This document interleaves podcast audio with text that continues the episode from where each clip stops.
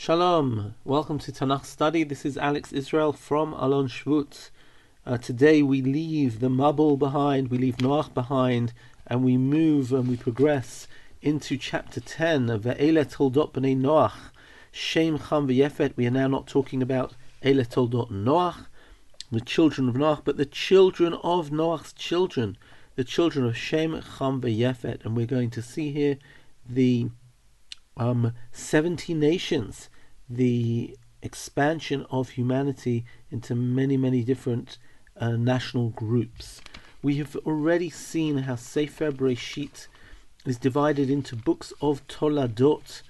Uh, these are the, if you want, chapter headings of Sefer Bereshit. Already in chapter 2, verse 4, we had um, we had there Eile Toldot Hashamayim Baretz Bibara'am. The first book of Toladot is the progeny, if you want, of Shamayim Ba'aretz. In other words, man and woman and uh, their children. We then had in chapter five. Uh, Zeh Sefer Toldot Adam, which told the generations from Adam to Noach. We then had Eile Toldot Noach, which was the story of Noach's children, and encased in that was the story of the flood Maybe in that sense, Noach becomes the father of all humanity. And now we are turning to, here in chapter 10, verse 1, Ve'ele toldot b'nei Noach Shem Cham v'Yefet, v'yivaldu lahem banim achar hamabul. And they had children after the Mabul. And here we're going to see how the chapter divides up into the three families. Um, verse 2 to 5 is the Bnei Yefet, the progeny of Yefet.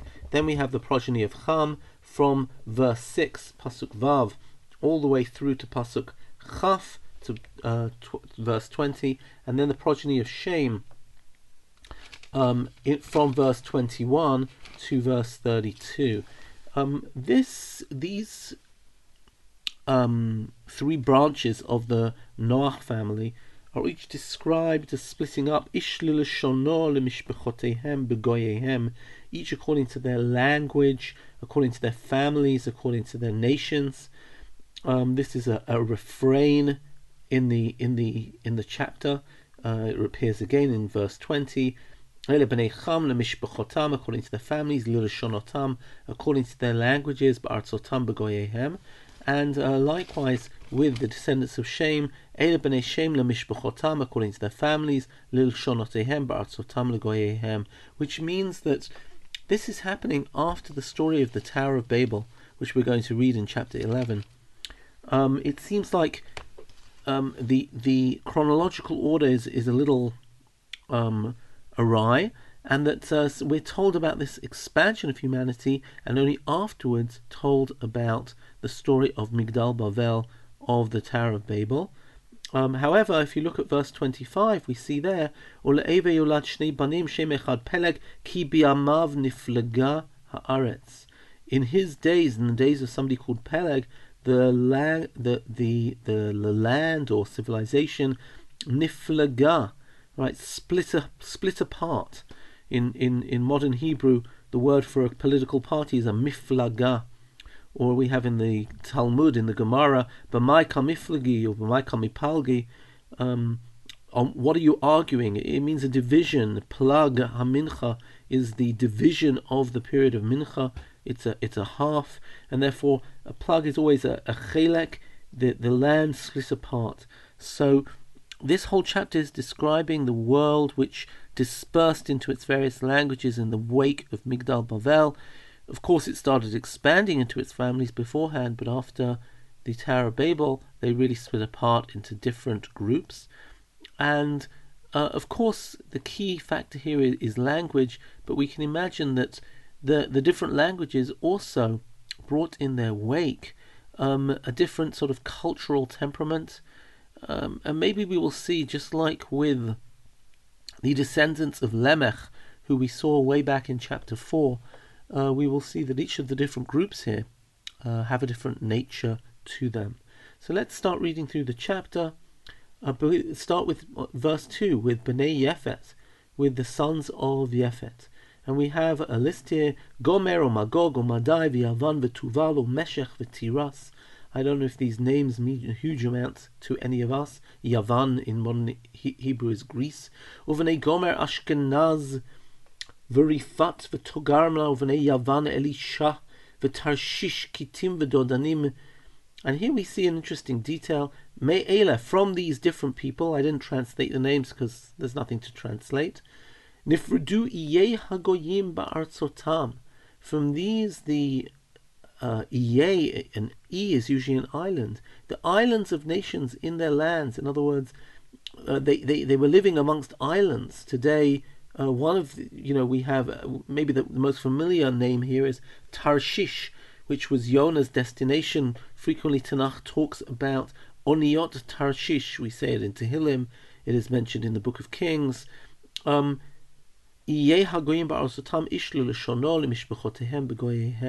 so uh, these uh, uh, uh, were the sea people or the people of the islands, uh, each in their lands with their own tongue, according to their own clans in their nations.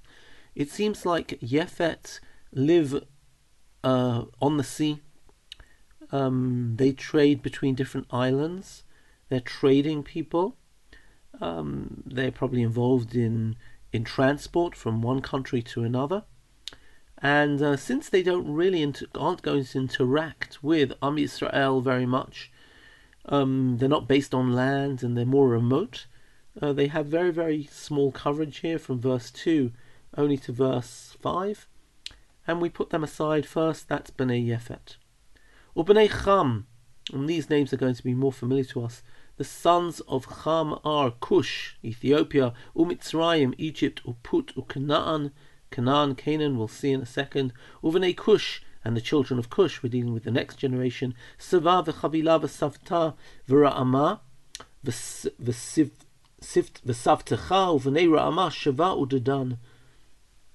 All different names of kingdoms or, or, or national groups, uh, ethnic groups. V'kush yalad, and now we have an interesting thing. V'kush yalad et Nimrod. Cush gave birth to Nimrod, who hechel liot gibor ba'aretz he began to be a mighty man. It would seem that's the translation in the world. Hu haya gibor tzai lifnei Hashem. He was a mighty hunter before God. Al kain yomar Nimrod gibor tzai lifnei Hashem. And therefore there is a saying, like Nimrod, a mighty hunter before God. ותהי ראשית ממלכתו בבל וערך ואכד וכלנה בארץ שינר. So the start of his kingdom was Babylon and Erech and Akkad, like Akkadian, all of them in the land of Shinar. Mina Aretzahi, from that land, which was Bavel, Erech, Akkad, Kalne in Shinar, Yatsa Ashur, Vayiven et Ninveh, Vet Rechovot, Ir, Vet Kalach, Vet Resen, Ben Niveu, Ben Kalach, He, Ha'ir Hagdola. That is the, the, the, the, the large city is the large city Nineveh or the other ones mentioned. ומצרים ילדת לודין ואת אגמים, ענמים, sorry, ואת להבים, ואת נפתוחים, ואת פטרוסים, ואת כסלוחים, אשר יצאו משם פלישתים, ואת כפתורים. So Egypt gave birth to uh, a whole set of different uh, nations, all of them, by the way, uh, possessing a sort of plural form. Ludim, Anamim, Lahavim, Naftuchim, Patrusim, Kasluchim, Pelishtim, Kaftorim. Um, we'll come back to the next paragraph in a second, but what's this story with Nimrod? Who is Nimrod? What are we saying about Nimrod and what are we might be saying about the land of Cham? Because these names are much more familiar to us. The land of Cush, Ethiopia, Mitzrayim, um, Nineveh, Bavel, all these names are very familiar from the Middle East. These are our neighbors in the Middle East. What is going on here? And here we see a fascinating debate about Nimrod. Um, let's start with Rashi, who gives the most traditional reading. That uh, it says that Nimrod was a gibor ba'aretz. Rashi says lahamrid kol ha'olam al hakadosh baruch Hu. That Nimrod's name means uh, Nimrod. Let us rebel, mered, a rebellion. And indeed, he was a gibor. He was a um, he was a mighty man. Um, but he was a mighty man in order to caused the world to rebel against God, but Atzat Dor Haflaga, Rashi sees him as the ringleader of the Tower of Babel, which in Rashi's view and in a traditional view brought in Masechet Sanhedrin, was a direct affront to God. Um, it says he was a hunter. Gibor Tzad Lifnei Hashem. How do we read that according to Rashi? Tzad Da'atan Shel Briot. He hunted people's mind. And he was Lifnei Hashem. He was sort of in God's face. He was trying to rebel against God. Um, here, Rashi is bringing a tradition that Nimrod is somebody who was particularly evil and was associated with Migdal Bavel. There are very good reasons for associating him with Migdal Bavel, with the with the Tower of Babel. For example, it says that Nimrod started off in a land called Shinar, and interestingly enough, as we will read um, in chapter eleven, verse two, uh, the the Tower of Babel began Shinar. Uh, so there we have a fascinating connection. Other interesting connections would be oh sorry the other thing mentioned is Bavel Vati Reshit Mamachto Bavel of course Migdal Bavel um, he's described as building a city at Nineveh he ha'ir hagdola in our chapter. And of course along with the Tower of Babel there is a city ha'ir ve'et hamigdal. So all of this seems to and if we're talking about a period in which the land split apart into many different groups Nimrod, whose name contains the word Mered, who is a Gibor Ba'aretz, and of course Migdal Bavel begins with the language Vayhi Kol Haaretz, all the world were Safa Achat Udvarim Achadim. Maybe Nimrod is connected to the Tower of Babel. That's Rashi's approach, and the Ibn Ezra entirely disagrees with it. He says Al tavakesh tam hashemot, says Ibn Ezra. Don't be too bothered by names.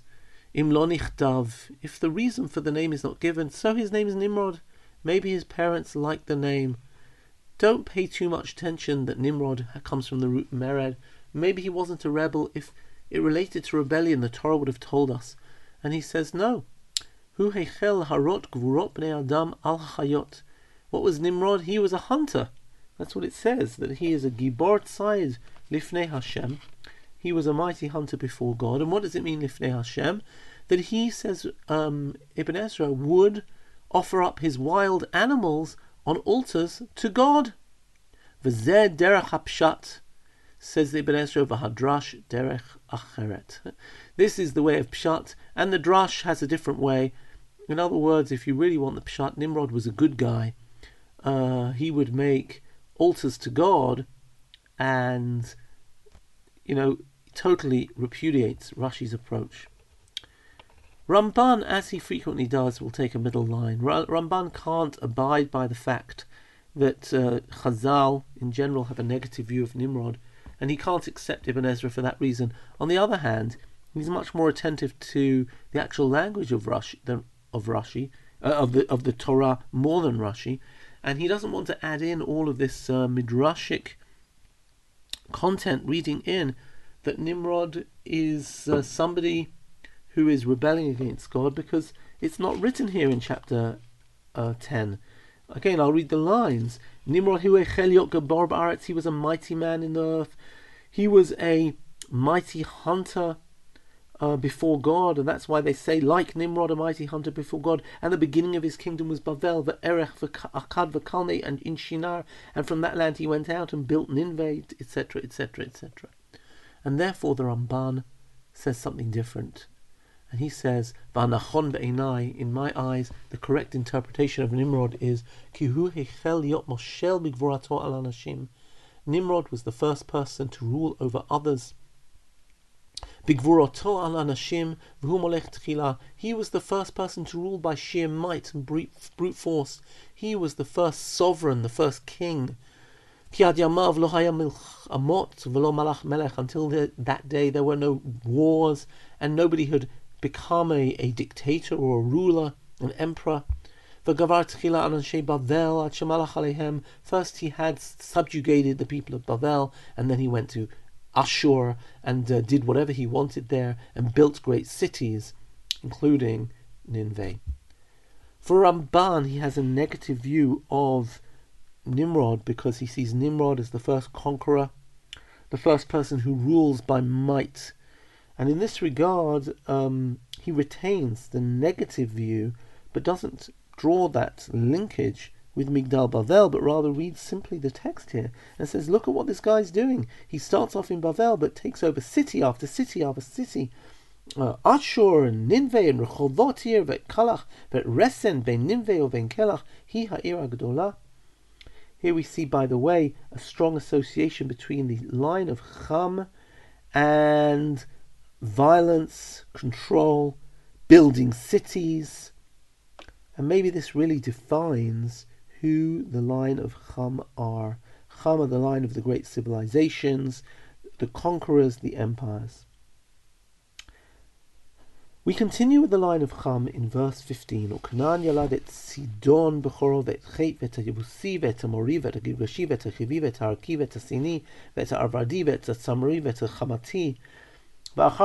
mishpachot.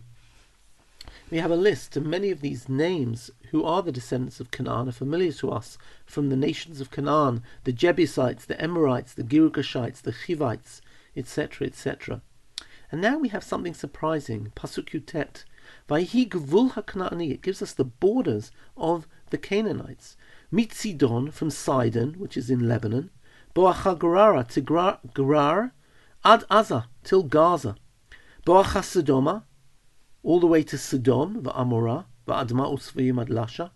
Ad Lasha, sorry, till Laish, which is Dan. Ele b'nei cham le'mishpachotam le'noshonoteim b'artzotam b'goyehem. What's amazing about these borders of Canaan, they are the borders of Eretz Israel. If you want take four coordinates, Dan in the north near today's uh, Metula or near Kiryat Shmona, go over to Sidon on the Lebanese border, moving uh, west, then go south down to Gaza, from Gaza over to the Dead Sea, to Sodom and Amorah, and then straight up the Jordan Valley to Dan. More or less, that is the biblical land of Israel. Wow. We've just described uh, Canaan and the borders of Canaan. If I want to summarize what Cham there are about, we are talking about Cham, but with a knowledge of what's going to come later. And we're talking about how this warlike kingdom of Cham are going to control the land of Canaan.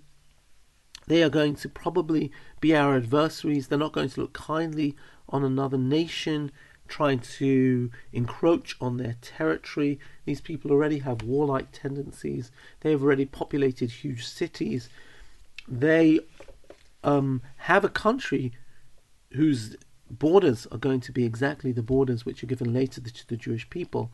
And I think this is already uh, prefiguring and giving us a sense of what is to come later on in the Torah. The third line of civilization is a Shem. Shem also gave birth.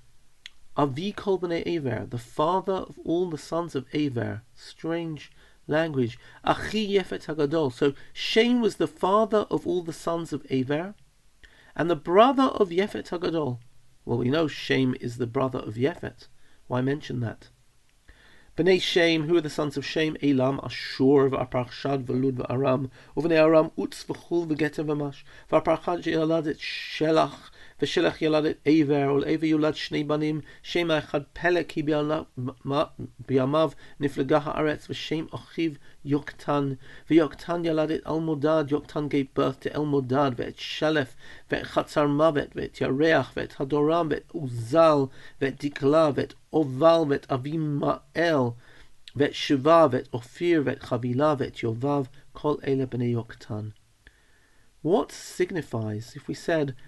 Yefets live in the in the in the in the islands, they trade by sea. If Cham seem to be the warmongers, the people interested in political power, and also who control the land of Canaan, what's Shem about? Truth is, it's difficult to define what Shem are really about, but I'll try and say two things. The first is that in the first line we already see a relationship of father and brother. There seems to be a strong family connection here. I hope this is not stretching too much, but in other of these genealogies, we see no more than four generations. Here we see um, at least six generations here, because we see, for example, Bnei Shem is Elam, Ashurna, Parshad, uh, Velud Aram. Aram gave birth to people. Arpachshad gave birth to Shelach. That's already the third generation. Shelach gave birth to Aver. Aver has two children. One is Peleg, and one is Yoktan. And Yoktan has thirteen children. So we see a very strong family sense where we can go even six or maybe even seven generations and be aware. And all the time it talks about brothers. Um, maybe we're saying that Shem has a particular identity um, connected to family. Uh, Professor Bustenay Oded said something even further. He says, What is this idea of Aver? That Shem gave birth, also gave birth. He is the father of all Bnei Aver, and he suggested that Aver um, is the notion of La'avor, it's the idea that the, the Ivrim, as Avram is later called Avram HaIvri, that the Ivrim are actually Ovrim. They actually are travelers, they are wanderers, they are nomads. Um, that they don't necessarily, and here we might, uh, before we even saw that um, Baruch Hashem Elohei Shem v'yikanane v'dlamo yaft Elohim yilefet v'yishkon ba'ohalei Shem.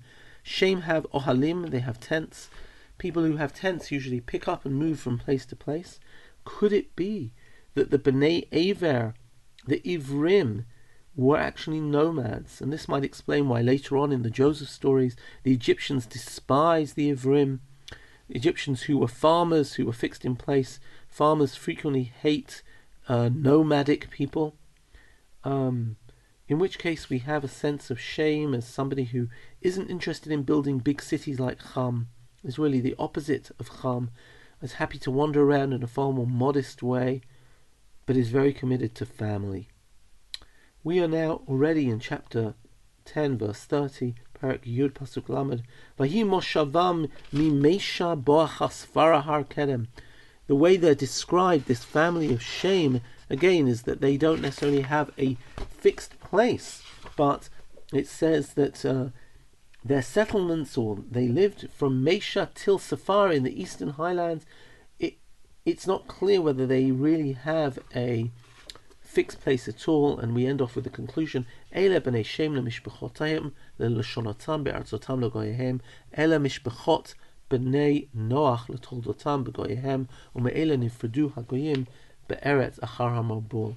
These are the families of the son of Noach um, the, or maybe other translated translated by Robert Alter as these are the clans of the sons of Noah according to their families or their lineage in their nations, and from these nations branched out the whole earth after the flood.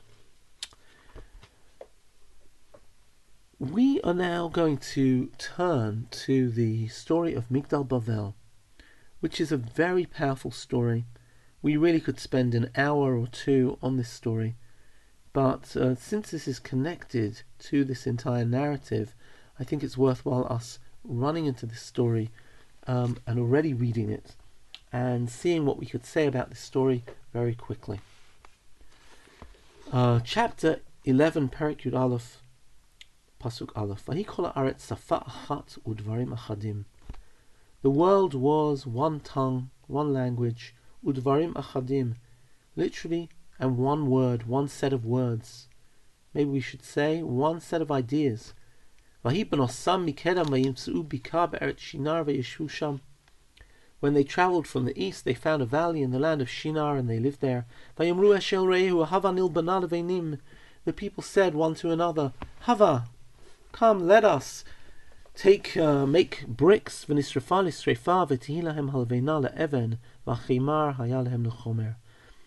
burnt the bricks, and now they were instead of stone, artificial stone, bricks. And the mud was for them as cement. Ir umigdal v'rosho b'shamayim. Let's make a city and a tower with its head in the heavens.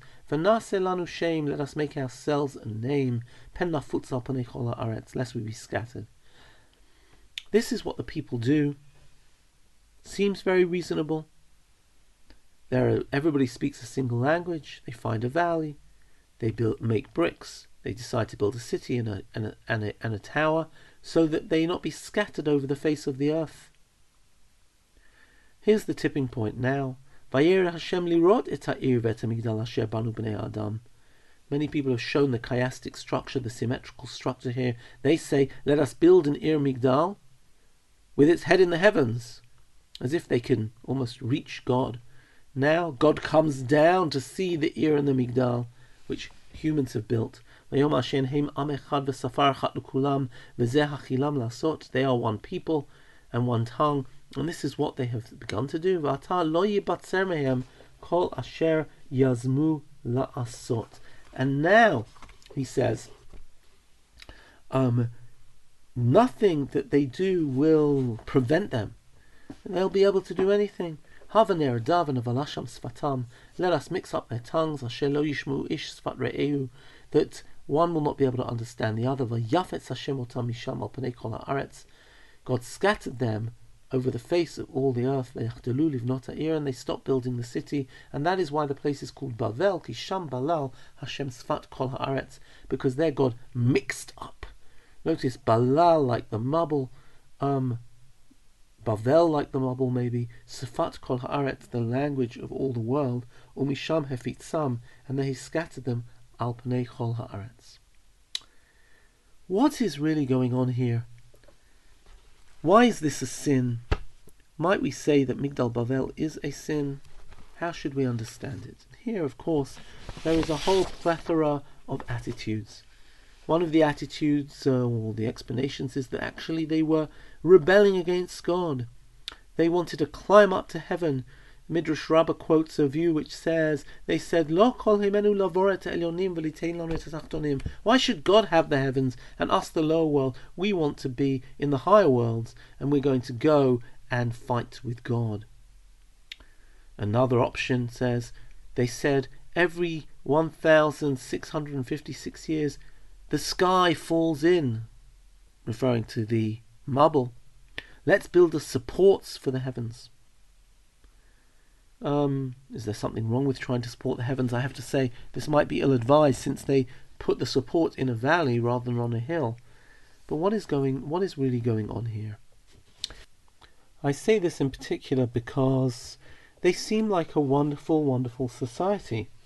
When you read the narrative, they seem so unified.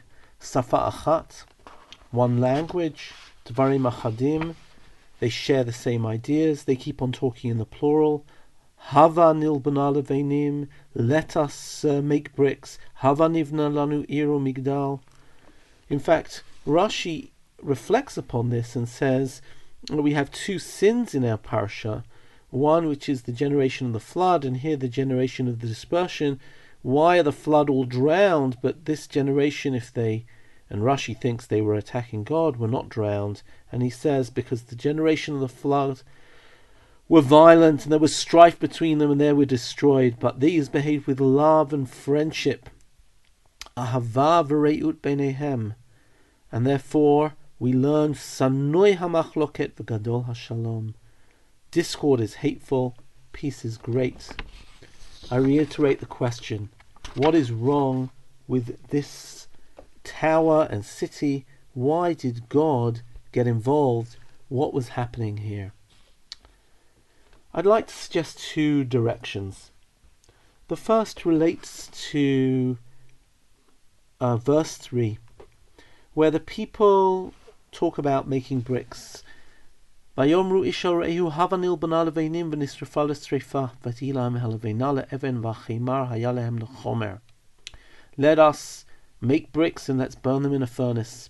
And the next thing they do with these amazing bricks is they decide they're going to make a city and a tower with its heads in the heaven, and we will make ourselves a name. Many see this as a sign that this was a technologically advanced society in a diluvian plain like Bavel. You have no option to build very much because you build out of, there isn't any stone. You build out of clay, maybe reinforce it with straw, but the rains come along and they can dissolve what you've made. Suddenly, this society discovered the ability to make bricks. What a technological breakthrough! Artificial stone. And they decide to take this huge technological advance and build a city and a tower with its heads in the heavens and let us make ourselves a name.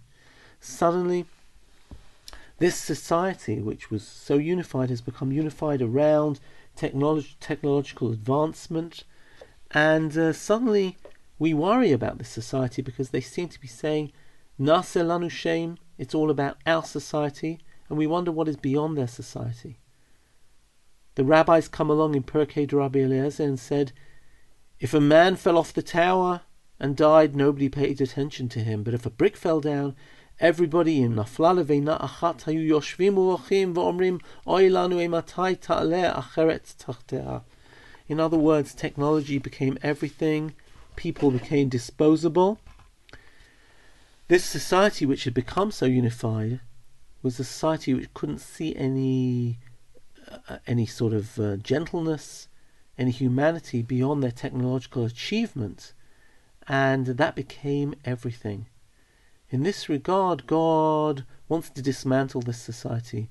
This is a godless society which sees its human beings as supreme, seems, sees human ingenuity as everything, and God decides to intervene just to show them how fragile humankind can really be. God doesn't want to create a society where human beings make themselves into idolatry, where technology becomes something which subjugates humans or suppresses God out of the picture. And maybe indeed this is the interpretation of the Midrash, which says that they wanted to support the heavens to um, prevent another flood. They thought that they could insulate themselves from any of the forces of nature. They would stop another flood. They could fight God because now humankind has become technologically supreme. This sort of modernistic aspiration of the majesty of man, but that majesty of man can become demonic. And talking of demonic, I'll relate to another stream of thought. And this goes back to this notion that the society, the uniformity of language, the safa achat udvarim achadim. Um, the city is a means to concentrate the people geographically, but the Netziv says that the tower was a was a was a point in which to spy on the people. Spy on the people. I know that sort of sounds like a very strange concept, but uh, the Netziv turns round and talks about the idea that the people are scared to let anyone leave their city. They say, lest we shall be scattered all over the world. And the Netziv says that they feared that since not all human beings think alike, they were scared that this, remember, their society is centered around Safa Achat, one language, Udvarim Achadim, and the same ideas. They were afraid that some would leave and uh, adopt different thoughts so they saw to it that no one left their enclave. And um, in this reading, God is very, very disturbed by their singular ideas. In fact, the Netziv goes even further, and it says he says it's it's inconceivable that there would only be one city in the whole world, but they wanted that all cities would be connected and subsidiary to their city. And in fact, the watchtower was there. He said they put guards there, military people there, to monitor the residents and keep them all in line. Here we have um, another interpretation of what it means to have a tower with its head in the heavens. It's a desire to control, to be all powerful. Um, this is why the rabbis see this as a, a as a, a, rebellion against God. Um, there's an aim to dominate other people, and this is expressed through through through a singular language, a, a single speak. There is a big brother, and totalitarian uh, regimes are always very scared about free freedom of the press, free dissemination of information, open internet, and what have you. Because once you open things up, you allow for new ideas. They wanted only safa achat v'dvarim achadim. What does God do? He does exactly the opposite. He gives them new Everybody has different languages. different languages engender different ideas. Suddenly, the unity of society is dismantled, and the people simply abandon their project to build that city, that metropolis, that tower, because suddenly they realize they have little in common. Suddenly, as their ideas begin to develop, they go in a new direction. This then is an argument for incredible diversity. Then uh, HaKadosh Baruch Hu is looking, just like he said, Puru Miluet Ta'aretz, be fruitful and multiply and fill the world. God doesn't want everybody to be concentrated in a single place. God doesn't want man, just like Eve in the Garden of Eden, sinned because she wanted to be like God, knowing good and bad. Likewise, these people want to supplant God by feeling that they can unseat God, that now they, through their technology, have the ability to uh, offer resilience through any of the forces of nature. God is described as coming down to look at this tower that the people think is so, so high. He has to come down to see it. It's so, you know, petty, it's so small. And he says, I'm just going to adjust the way they are. And suddenly they will stop building the tower and the city. This is the story of Migdal Bavel. We're going to engage in a little more analysis about this next time, but our time is up for now. Look forward to learning with you again tomorrow.